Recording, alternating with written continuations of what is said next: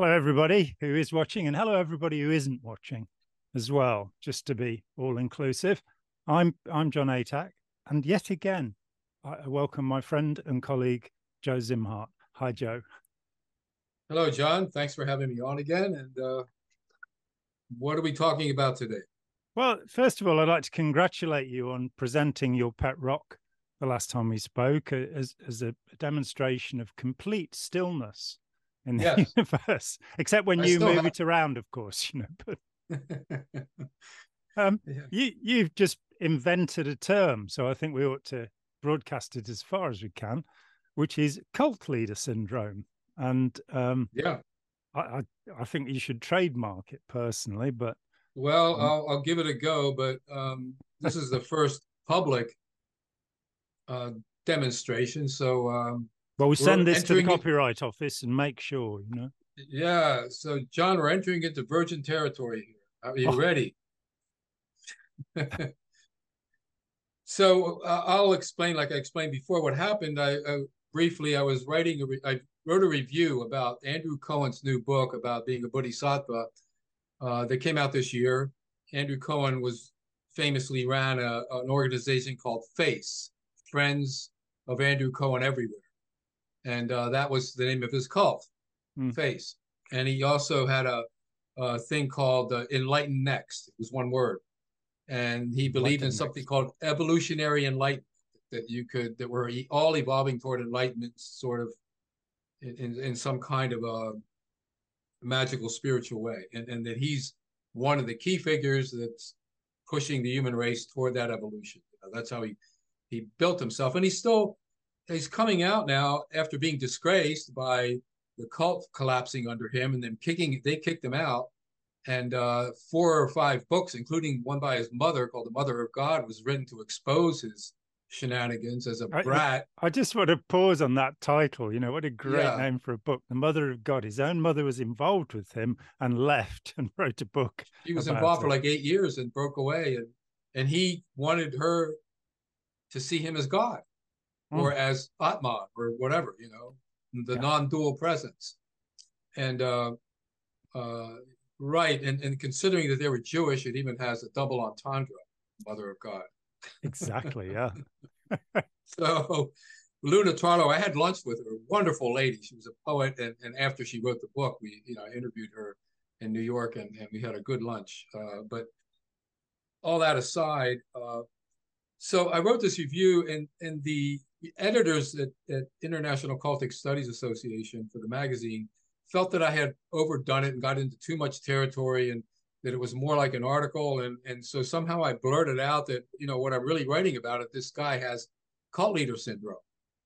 And they kind of tweaked their interest and, and uh, they said, well, why don't you write about that? You know, and I said, okay. So I started looking it up. And of course, there is no such thing as cult leader syndrome in, in terms of any kind of legitimate literature. And I don't know if I'm ever the first person that said it because it didn't come up anywhere. so, so I started looking into it, and of course, a syndrome is an illness, and it's it's it's mm-hmm. a form of illness. And and so let's this is what a syndrome is. It's a set of medical signs and symptoms which are correlated with each other and often associated with a particular disease or disorder.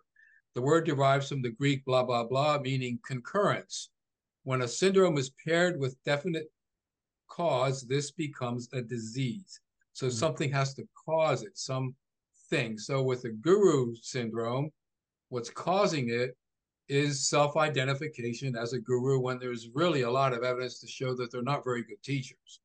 You know, so they still believe in it. So it's kind of a delusion, which now we're getting into psychological medical territory, you know, and mm-hmm.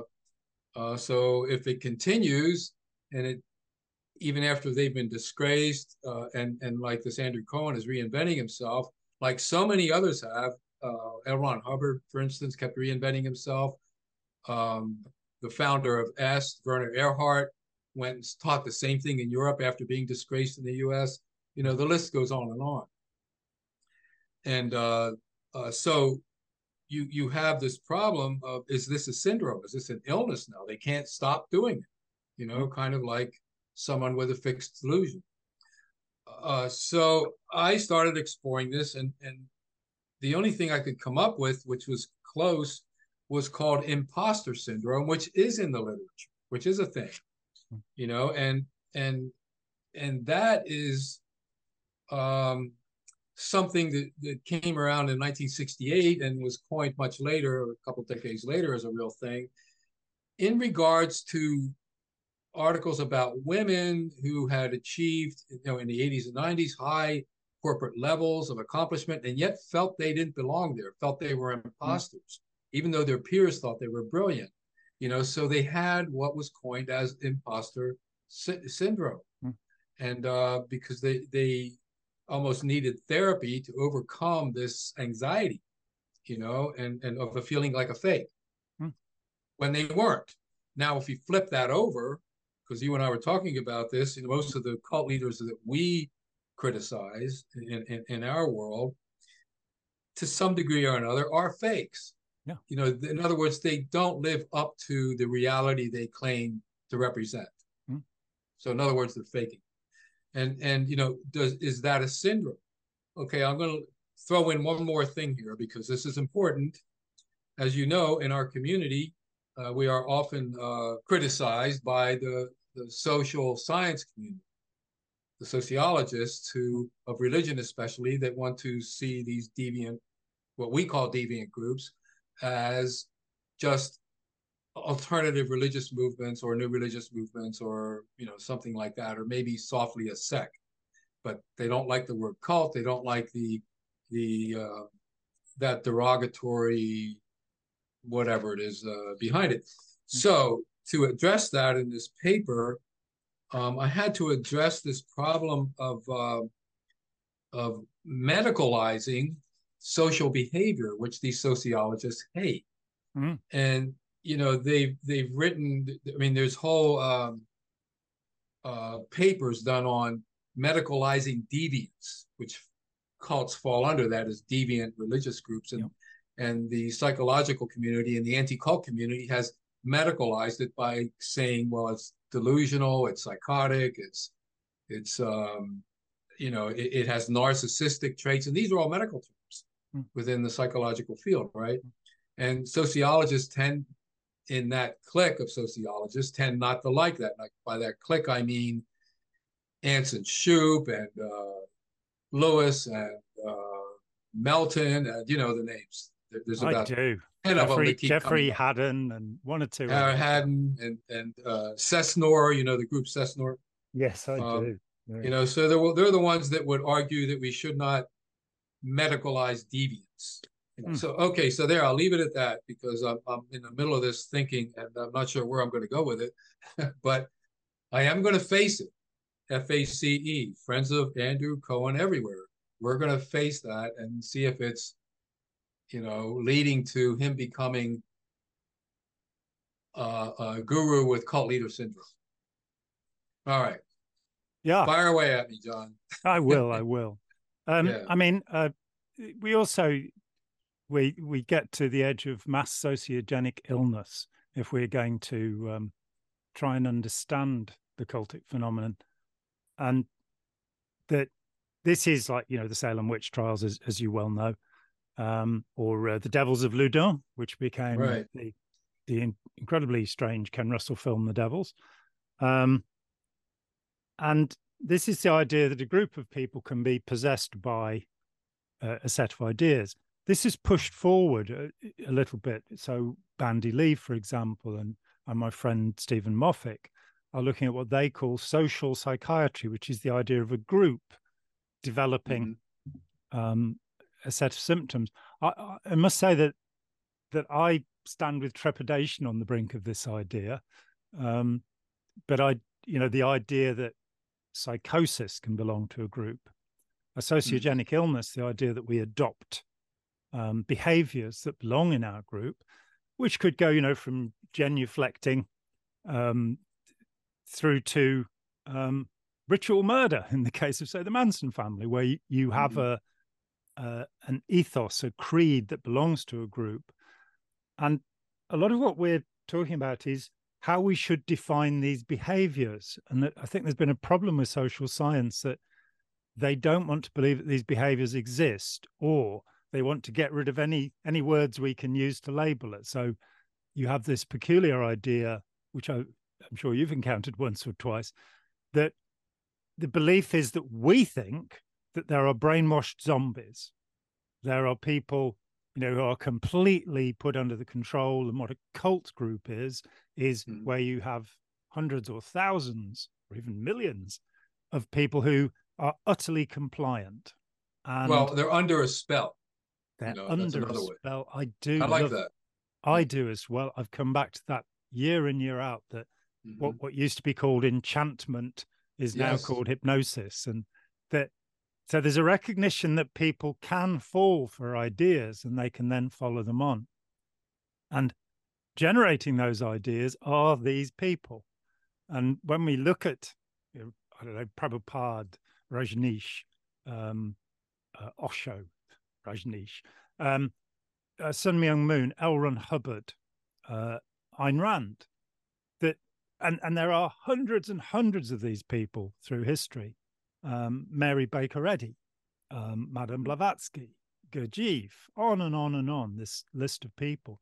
When we look at them, I think that, that what you're saying um, is an important, very important idea because these people don't seem to have proper um, self criticism. They don't seem to be able to understand their own behavior. And whenever they go wrong, they blame someone else, hmm. you know, which is a characteristic, of course, of the sociopath generally and malignant narcissists, psychopaths, whatever we want to call them, predators. That the ability to apologize, the ability to accept responsibility seems to have gone away.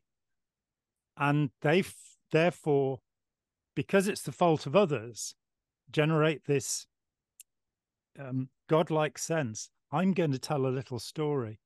Um, when I first met Jerry Armstrong in 1984, in June 1984, he told me about a little scale that he'd found written in Hubbard's private well, well, papers. Let the people know who Jerry Armstrong is, because I know, I know. Yes, yeah. um, Jerry was uh, worked with Ron Hubbard in Scientology. He was a member of the Sea Organization. Um, he ran intelligence, you know, to tell cover stories for the um, Scientology ships in the Mediterranean, and um, very loyal follower of, of, Ron Hubbard, a very intelligent man. And he, um, while they were kind of clearing up to make it look as if Ron Hubbard didn't run Scientology, so they were destroying swathes of documents because it was thought the FBI were going to come and do a second raid on Scientology. The largest raid in the history of the FBI in July 1977 was on Scientology.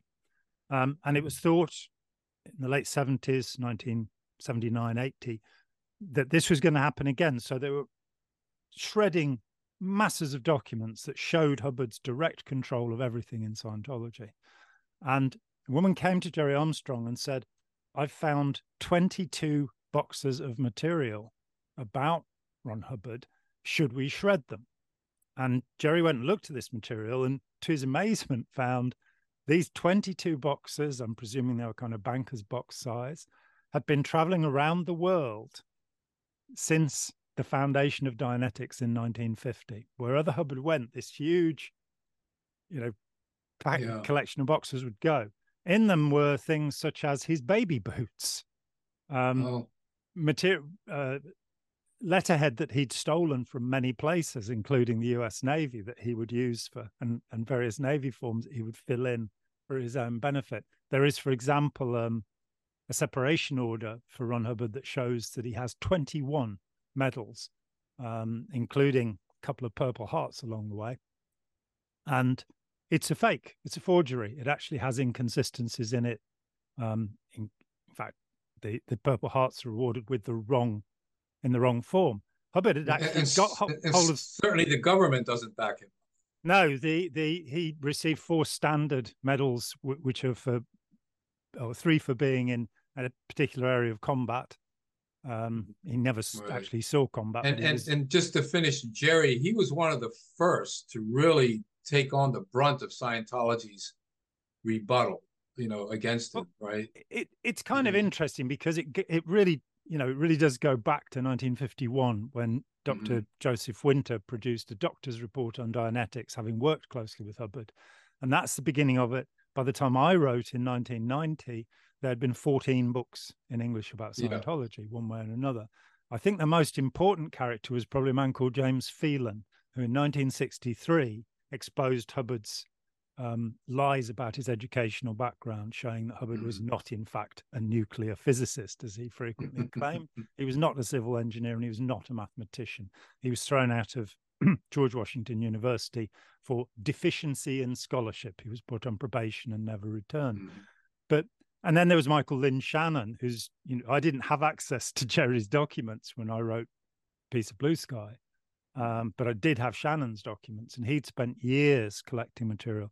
But Jerry, you know, he got it. He went to Hubbard and, and went, "Oh, can, can I collect material, biographical material, into an archive?" Hubbard said yes. Now, normally within two weeks, he would have rescinded that order because that's the way Hubbard worked. Uh, hmm. But he went into hiding, and um, Jerry got two years to collect material, and collected a huge amount of material uh, about Ron Hubbard's life, which is called the L. Ron Hubbard Archive. Um, I've been told that by the time Jerry left, there were 600,000 um, items in that archive. Um, and there are some fascinating things uh, in, in among there, like Hubbard in uh, August 1938, a, a letter, typed letter to his first wife, um, called the Skipper Letter, Dear Skipper, it reads, where he says, My only goal is to smash my name into history. So hard that even if all the books are destroyed, I'll be remembered, or words fairly close to that, um, which is not quite what he told his followers. So, anyway, um, Jerry told me that uh, there was a black magic ceremony called the Blood Ritual, which Hubbard's biographer Omar Garrison showed to me at one point, a handwritten ceremony where Hubbard made a pact in the 1940s with Hathor, the Egyptian goddess, using his own mm. blood, um, so that he would live under her dominion and command. Um, she's also known as the Scarlet Woman, the Whore of Babylon, or the Empress. There are various Nat Kali, uh, Diana, Artemis. Wherever you go, you yeah. Find... He was trying to out Crowley Crowley at the time. Very much so. He he yeah. believed, and and of course at the end of his his life, in in a document that was only seen by a very small number of top level Scientologists, people who'd got through to the highest level, OT8, for a week. Two years after Hubbard died in 1988, these people were treated to a, a document where Hubbard claimed that he was the Antichrist, that he was mm. Lucifer. He had come right. to destroy Christianity. After a week, this document was withdrawn, but it was too late. It had already escaped. And mm. you know, I'd seen it. I'd actually seen it before then, but we won't get into that. Well, you know, yawn. How many people have claimed that before Hubbard? Yeah, so, exactly. Well, you know, what, what's the big deal? Antichrist. okay, let's move on. How okay, so let's he? move on with, but, with. But, but, but yeah. yeah. let me. The specific document that I'm referring to uh-huh. is a scale that Hubbard had left, saying, eh, and eh, I, you know, I will misremember it, and, and, and Jerry's probably not watching this, so we're probably all right. But as far as I recollect, it's something to the extent of animals, laborers, farmers, and it then goes up to fanatics and zealots. And above mm-hmm. fanatics and zealots, you have the fool, and above the fool, you have God. And what okay. Hubbard in a lecture in 1952, December 52, talks about the fool card in the tarot and how mm-hmm. important mm-hmm. this is. And he's very pretty evidently referring to the Book of Thoth, by Aleister Crowley. He makes three references in those lectures to Crowley, calls him his good friend, which was not in wow. fact true. Um, and in the Book of Thoth, we have a, as you know, we have a pretty full description of the meaning of each tarot card. Hubbard focuses in. We identify it with with Crowley because he says the fool has an alligator snapping at his heels. Most tarot packs have a dog, not an mm. alligator on them um, Crowley's has an alligator. And in this, he in his lecture, he's saying that the fool is the transcendent state. This is the point where nothing can touch you. All energy goes through you. You have achieved, you know, this wonderful state. And it becomes apparent when we think back that he'd written this little scale that he considered himself to have achieved this position of the fool because what was underneath him, what he was trying to create, were fanatics and zealots. And so that self conceit, that's, you hmm. know, that's where this long journey has gone to, this long meander has gone to, that self conceit that Hubbard had, which again came out in various places. You know, he was the Antichrist, he was Lucifer, he was the source.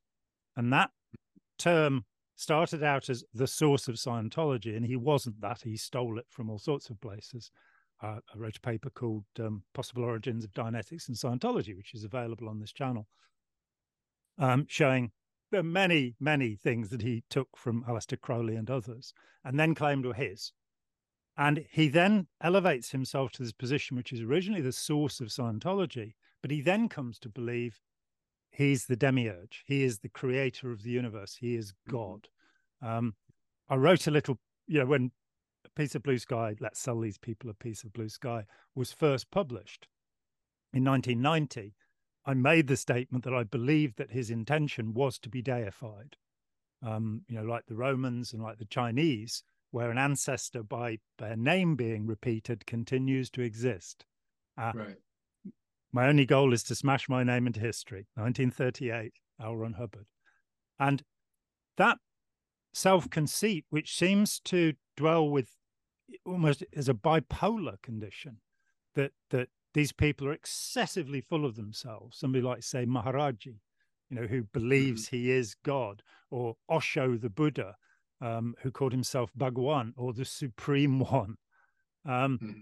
They seem to have this conceit. And as you say, they continue to screw up. They prophesy, they predict, you know, the Jehovah's Witnesses, the world's going to end in 1914, 1919, 1930, on and on and on. I think 2033 is their next date for extinction. And somehow, because cognitive dissonance is what it is, they believe more firmly when they're proven wrong than they did, you know, at the outset. So I, I think that that imperviousness where you know they'll they'll have occasional collapses where they you know as, as Hubbard very certainly did where they tell people around them they are an imposter. this is an Im- interesting thing about Hubbard that you know I have record of an interview from somebody who was with him in 1950, somebody who was with him in 1973, and from Sarge Pfauth who was with him at the end of his life. And on all three occasions, he's telling these people I've achieved nothing. I've done nothing. This is all fake. But most mm-hmm. of the time, he returns to that idea. And I think essential to Hubbard is is nobody else was capable of discovering the technology. Nobody else could add anything significant. Nobody had ever done anything significant. And his claims became more and more grandiose. Um, in a book called Fundamentals of Thought, he claims to have given the only ideas uh, of value in 50,000 years of thinking men. Yeah. Interesting. But, so you, you have this sense that the cult leader syndrome, you know, maybe that opens it out a bit further. There might well have some doubt, but it's very private. They will then sell, you know, their certainty, which of course yeah. is entirely fabricated and usually well, let, backed let up me, by deception. Let me funnel this back into the discussion whether or not we're just medicalizing deviance. Yes. You know, for the sake of our own bias, as mm. a sociologist, religion or religion might say. So we, we brought up the word spell, which is a common word. In fact, one of the translations of mantra is to cast a spell in India. You know, you use a god, you invoke a god, and you you invoke him to do certain favors uh, through a sacrifice or whatever, and you do a mantra to the god, and the god will somehow return that favor, much like the universe brings it to you or whatever. You know, so you're casting a spell in order, and, and of course, Wicca and the old witch thing have done this for aeons, you know, in, in the neo-pagan uh, worldview. So, so we have that, that they have this power to cast a spell. Now, is that delusional? If that's delusional, then we're involved in something called you know, and, and if they get somebody else to believe in it, that they can really cast spells. We're in a in an area of folie à deux, shared delusion, which is a legitimate diagnosis of medicalizing someone with that. And I mean, I've had people under folie à deux in the psych hospital where I worked often. They would come in and uh, a, an adult daughter would believe in their mother's schizophrenic craziness about the government or whatever, and and and where the daughter wasn't schizophrenic at all, but she just yeah. came in, you know, and and once she was separated from the influence of the mother, much like when cult members are separated from the influence of the leader, sometimes they start thinking again, and the spell starts to leave them, and they're no longer under this metaphysical or psychological control. Mm. You know, so so that's medicalizing it one way. Um, you know, is it a sickness? Is is it an identification sickness? You know, when you look at somebody like Hubbard, um, who, as you said, could not leave this because that was his only real identity. Mm. He had nothing besides that. He was a zero.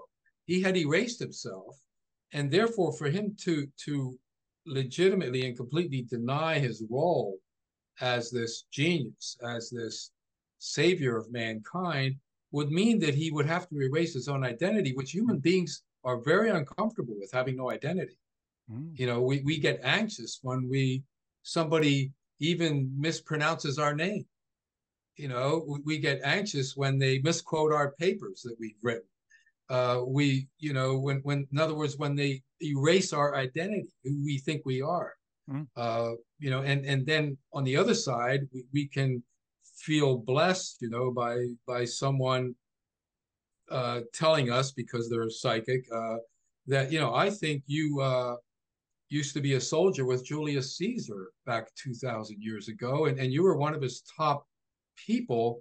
And and so you say tell me more tell me more. You know i want to hear about this. It massages the identification you know? So identification become a syndrome too if it's a fake id hmm. you know? You, you begin to believe in it. Kind of like the imposter syndrome. Um, now you know you have some genius people that are, are, are wonderful thinkers like let's say aristotle everybody agrees with that i think in his day yeah. he made some mistakes obviously you know he thought the brain was a cooling mechanism. He didn't understand it as a neurological, um, uh, you know, backdrop to the hmm. entire human thinking process. Um, but but he also gave us an enormous amount, a big boost towards sciences. Oh yeah. You know, when he broke with Plato. You know, so maybe he had some self doubt. Maybe he thought you know, being a reasonable man, could see his limitations, mm-hmm. and uh, didn't see himself as a as a great man as other people saw him, and certainly his legacy. You know, so that would be the opposite of what we're talking about as someone who is not accepting that incredible identity hmm. that well, they have can go two, gen- two generations before Aristotle, Plato's teacher Socrates um, right. who explains that, that when the Sibyl had said that he was the wisest man in the world, he went finding wise people because he thought this was a ridiculous idea. Exactly. So, so he didn't that's exactly what I'm that. talking about. Yeah. You know, that's where reason and humility enter into the conversation. Oh. Reason and humility do not exist in the sick man's mind who has an utter investment in their narcissistic identification. Mm. You know, so you know, can we medicalize it? You know, can we call it a sickness? Can we, you know, is, that's the question. And of course, it's up for debate, which is what we're doing here to some mm-hmm. extent. And I'm, I'm sure uh, some astute sociologists would have an argument. I'd like to hear it. You know, but but meanwhile, I'm going to push on with this paper and see if I can get it published. I have nothing to lose. I don't have a PhD. No one's going to take it away from me for coming up with some bullshit idea. You know, uh, so I, I, can go and, and uh, develop this as much as I want. it, it's interesting when we come to the point that having a PhD could be seen as a handicap because you've yes, got an identity. And, and I think some people see it because they don't want to be uh, hung out to dry by their peers. You know, mm. well, I have no peers. You know, I'm an artist. You know, so yeah, I, I think we're in very much the the same um, situation. I've, I co-wrote a paper for uh, I think it was the Oxford University Press, there you go, who actually published James Lewis's book. So we've got no respect for them anyway. But oh, yeah. um, they they asked me how I should style myself, and it was suggested that I, I should call myself a practitioner scholar because I have no qualifications of any kind. Okay. Beyond well, that sounds good. Practitioner yeah. scholar or amateur scholar or a or a uh, uh, what a, a populist scholar. I don't know what word you would use, you know, because you obviously obviously a scholar. Well, you know, I, and, I, think practitioner is good because um, yeah. I mean, I mean, let's not get too literal, but as D.H. Lawrence said, those who can do and those who can't teach. And okay. unfortunately, a lot of the academics we're dealing with don't really have never really come to grips with what happens to somebody when their life is devastated and ruined by their mm. involvement with the group. They seem, I mean, I've often, I've often said it's like, you know, they'd walk through Auschwitz and comment on how nice the pajamas were. Right. You know, that they're focused on, they're not focused on, on human hurt. And some of them are, you know, it's a liberal idea that, that these groups should be allowed to believe what they want to believe. Mm-hmm. But of course, you and I think that groups should be allowed to believe what they want to believe. It's what they sure. do that's a problem. Right. And if a group, you know, starves people or, or um, our, our, friend uh, Arthur Bookman in um, in Scandinavia, who spent 12 years without seeing another human being at the direction of his cult leader. And they didn't have a little cave in the Himalaya. So they locked him in a room, I think in an apartment or a house, and he did not even have human contact for 12 years. Now, wow. a, a sociologist might look at that and go, well, that was a matter of his free will. But a psychologist might look at it and say, what do you mean by free will? yeah. Let me let me bring out something here in favor of the sociological position here about deviate, deviance, mm. medicalizing it. Let's take, for instance, you know, you have a really deranged cult leader who uh, has schizophrenia and uh, and gets people to kill people. Charlie Manson, you know, similar to that. Hmm. You know, for instance, completely gone. Um, because you medicalize deviance, you put him under a category of some hmm. kind of thing. Can he get off with an insanity defense? You know, so now are you are we protecting them by medicalizing them? That's another question I have.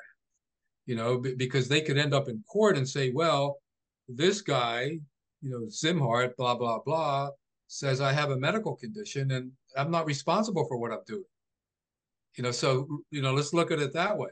You know, are we letting them off the hook by creating a syndrome out of their behavior, which says they're kind of ill and they're not responsible for all this? Hmm.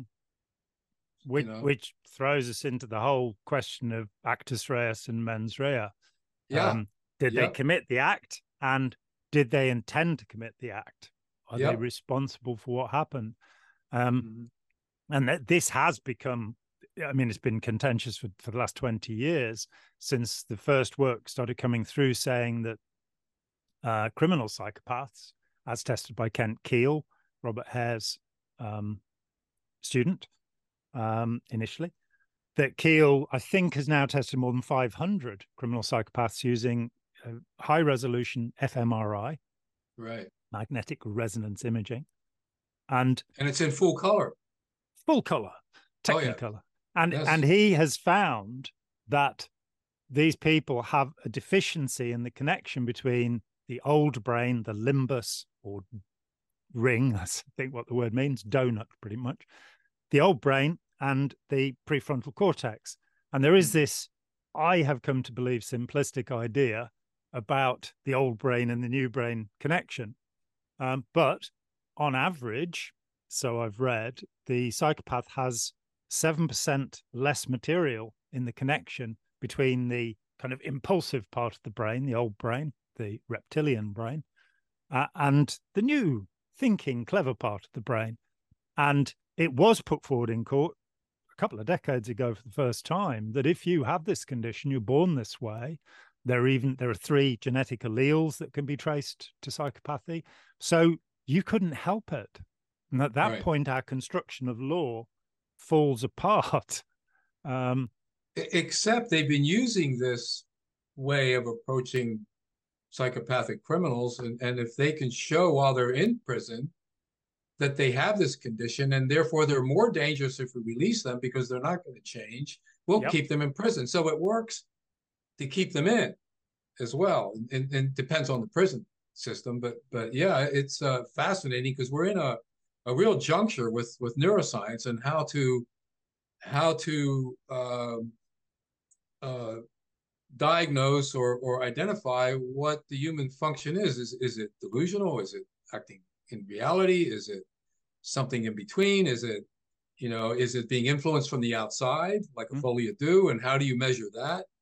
You know, I mean, these measuring tools are important because then they're quote scientific and uh, reliable, and repeatable. And um, and there but, is but we're we're kind of in the midst of this research right now, which is we are, and and all sorts of overconfident claims are still being made.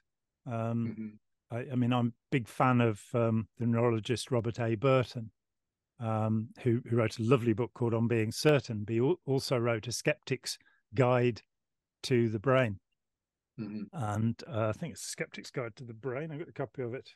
No, skeptic's guide to the mind. Correction. And well, he says a difference. yeah, there, there certainly is for me. Um, he he was um, head of um, neurology at, at Mount Zion Hospital and a professor at um, the University of California in San Francisco. So so he has some background in the subject, and he basically says be very careful when you start believing what neurologists profess. And certainly mm-hmm. in my reading of Damasio, Ramachandran, Oliver Sacks, and, and a number of others, there are overconfident claims being made. Hmm. Um, one of them, which I first read in 1984 and have read pretty much every year since, is in the last 10 years, we've made more progress in neurology than the whole history of neurology up to this point. And that one just keeps trotting out for 40 years now.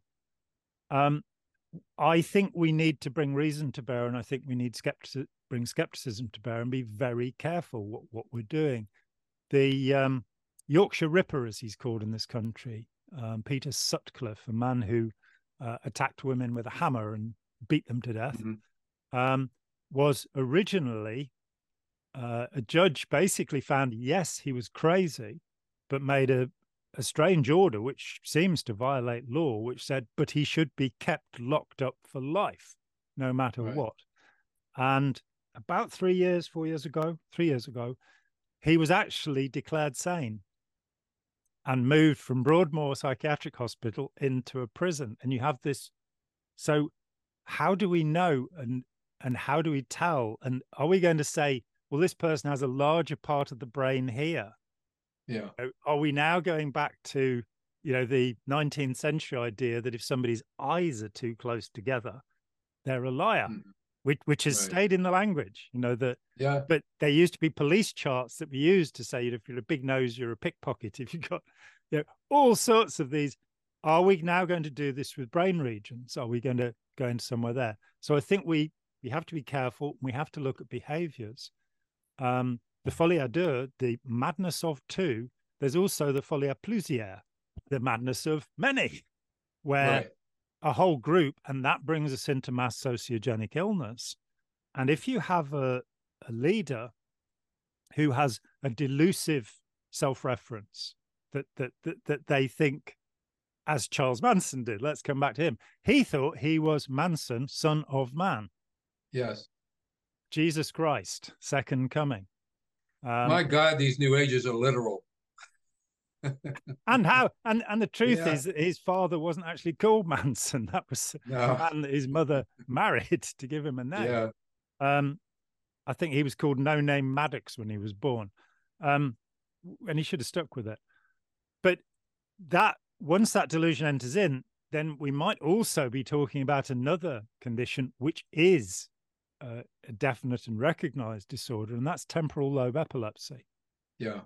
That it's Yuval Laor, the great scholar Yuval Laor, came to me in 2015, a seminar I was giving, getting clear from clear from Scientology in Toronto.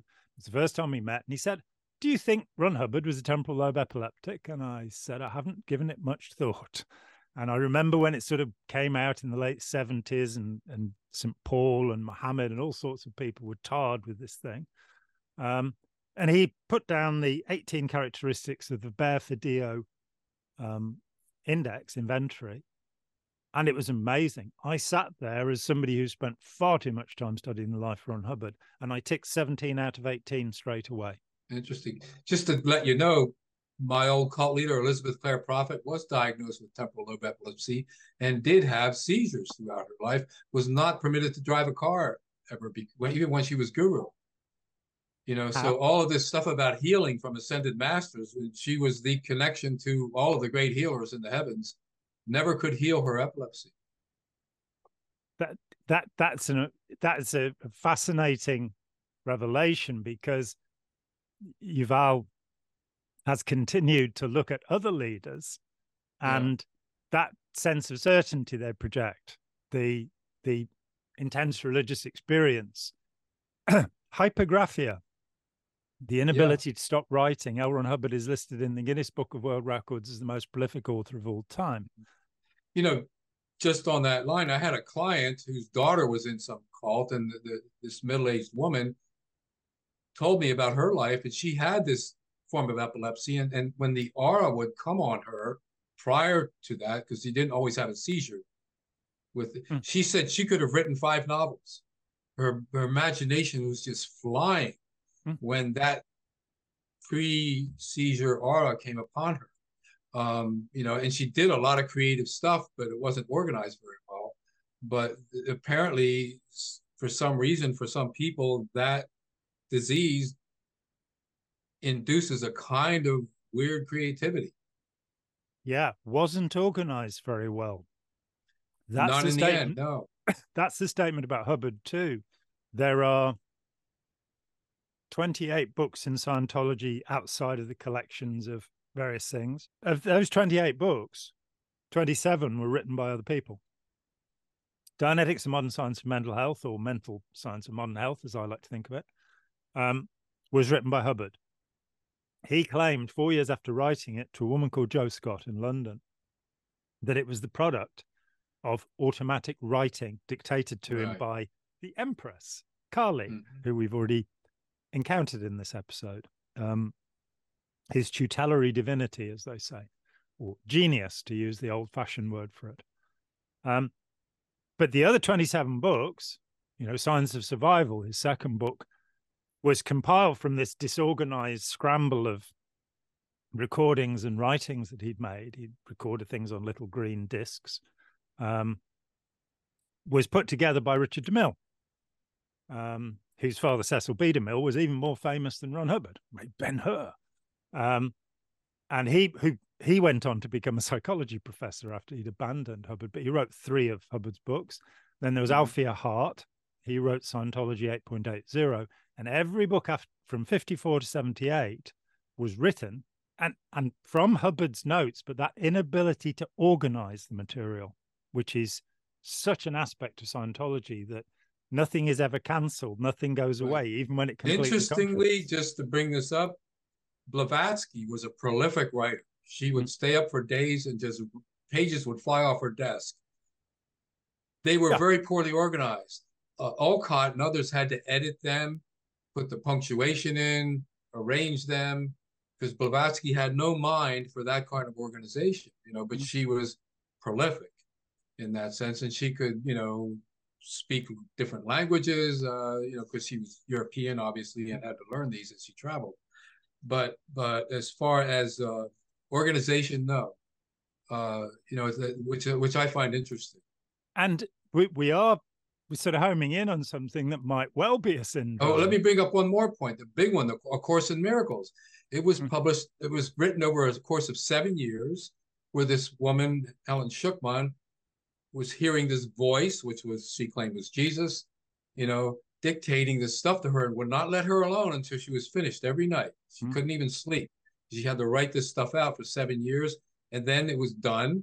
And then it became this pile of manuscripts that her and Bill Thetford, her boss at the hospital, decided what to do with because he would listen to her recite this stuff every day and he would help write it down. Um, but what she had written down had no punctuation, no paragraphs. It was just run on sentences and they got this editor who was a Jewish fellow that was a former Catholic seminarian, put that together, and he decided to edit it, and he made sense of it. You know, so in a way, he shaped it into what we have today. It, it didn't come out of the mouth of God, so to speak, originally in that situation. You can say the same about a lot of sacred scriptures, perhaps in the Quran to some Mm-hmm. extent. Well, uh, because he, it, was, it was recited, it wasn't written. You know, there was a scribe that knew how to write that wrote it down. Hmm. You know, that would punctuate and do all of that kind of thing. So the original original inspiration is kind of a mess. You have to find, you know, and, and you find this with people that are channelers that channel information. You know, it it, it just pours out and flows. Uh, it's not really well organized information you know, unless they planned it ahead of time, which some do. You know, they plan like a lecture, they rehearse it, and then they claim that, you know, the great God Ra is channeling it through me, and it sounds like a, a you know a dissertation from a college student, uh, you know, his first few pages or something, uh, which means it's been prepared. But but anyway, I just wanted to bring that up that that, that maybe have something to do with this malfunction or dysfunction in the temporal lobe. Yeah, we should probably round up a hundred cult leaders and and give them brain scans, and Yeah. um, see what we can find out. We missed out on it. So many of them are dead. Oh, there are plenty more popping up. Okay, well, we'll try again. Yeah, and maybe if we get them young, you know, and can do a Yeah, be, be- when they're study. naive enough and narcissistic enough to want to prove to the world that they really have a brain special that is brain. working, you know, in sync with God. Yeah, Mm. that would be Yeah. good. Yeah. that would be the thing to do. But yeah, I, I think, I mean, I, I've been in the last few years coming towards the same idea that there seem to be certain types of personality who, you know, I th- Erich Fromm's definition of the narcissist, I think, is very good. The malignant narcissist, um, that contrary to Freud's thinking, a narcissist is not a person who loves himself, a person who don't know how to love, and they need adulation from others to have any sense of self or standing in the world. Right. It's, They- it's a matter of wanting others to love a version of themselves that they're inventing Yes, yes, and that continue to feed back on that outside version of themselves and don't look behind the curtain. Don't look at that little guy doing the, the you know, the, uh, standing on the stool with a megaphone behind the curtain. the right right yeah just keep your eye on the wizard you know don't Mm. don't look at that little insecure guy that, that's behind the curtain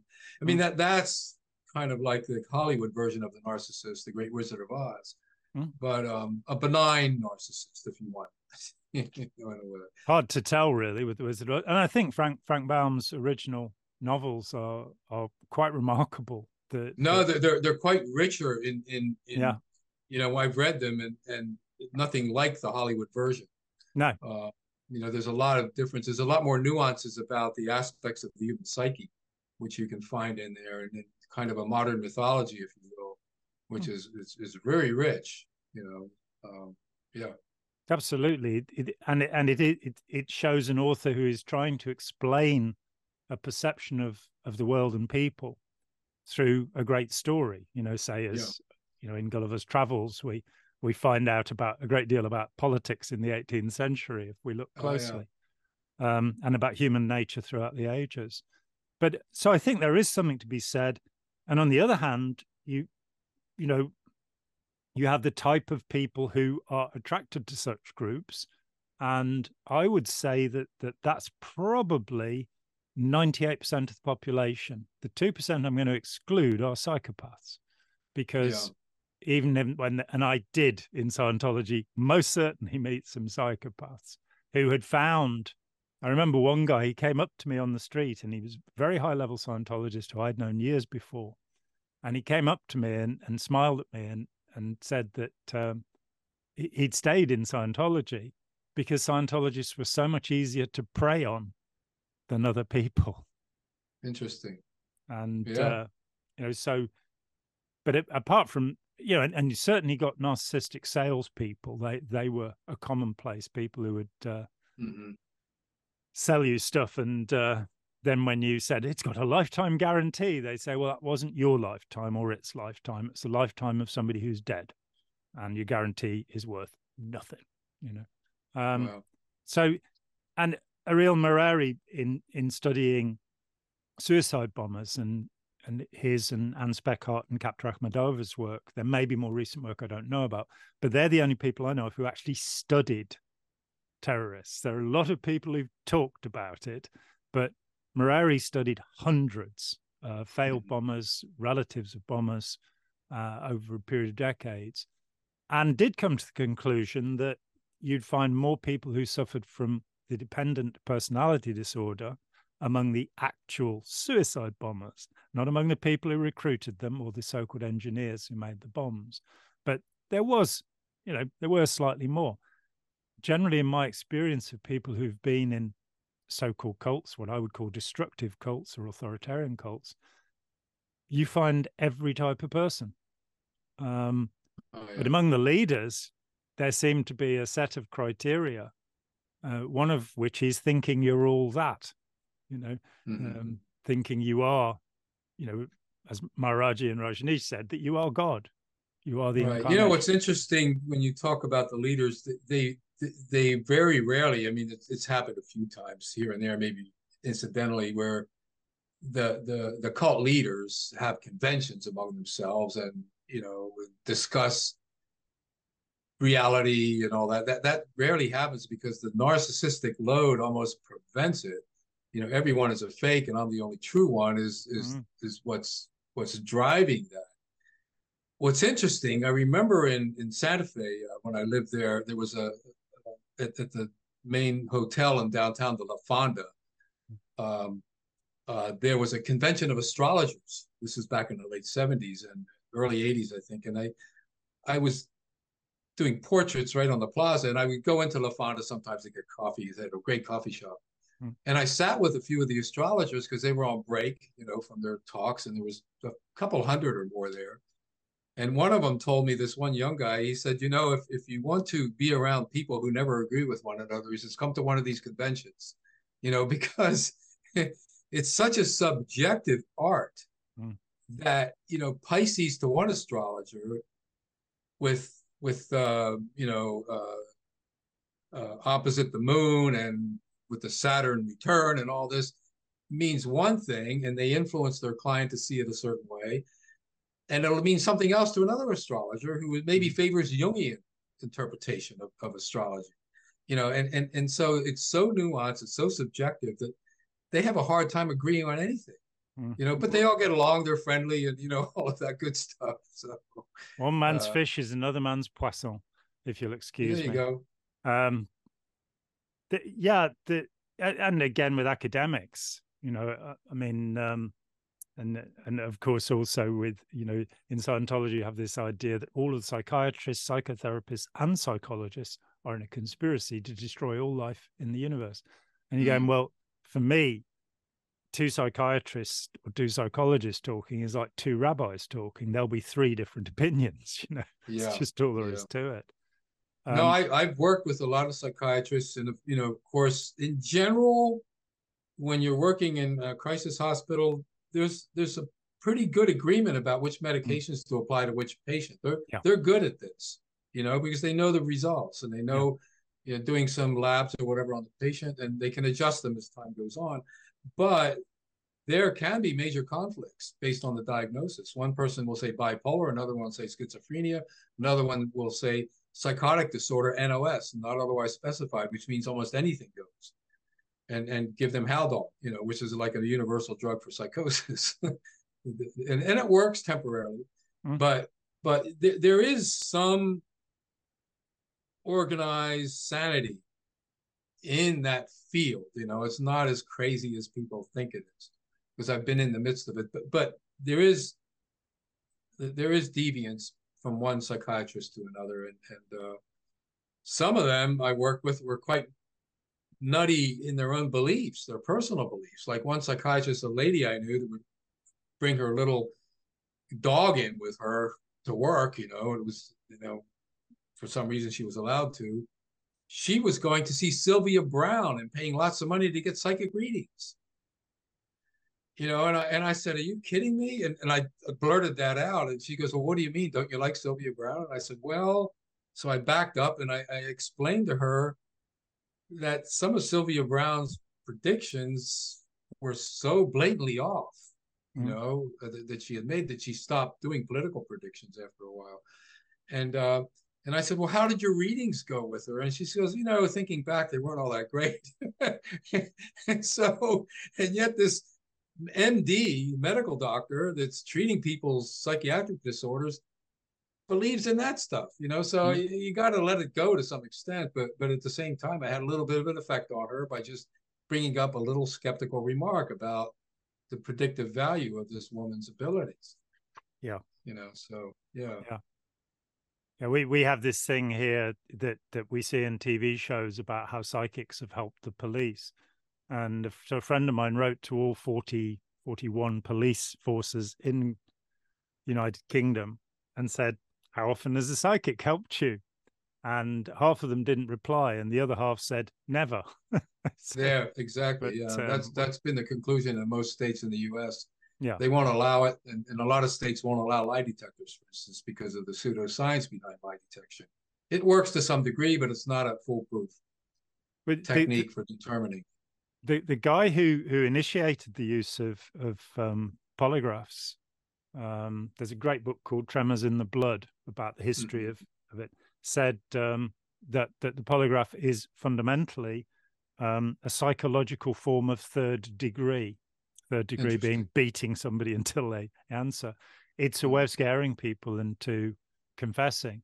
It, in and right. of itself, it is a completely worthless instrument. It measures right. Anxiety. I think some people come into it thinking they're looking at an instrument that's the eye of God, or the you know, mm they're they're being seen, and mm-hmm. they have to tell the truth.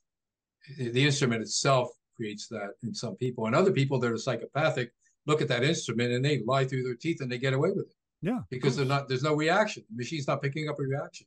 Yeah, it's a, it's a form of what Robert J. Lifton would call sacred science. It's not not exactly, actually a scientific yeah. instrument. Jon, um, I've got to go here in about three minutes to go see my mom and a social worker.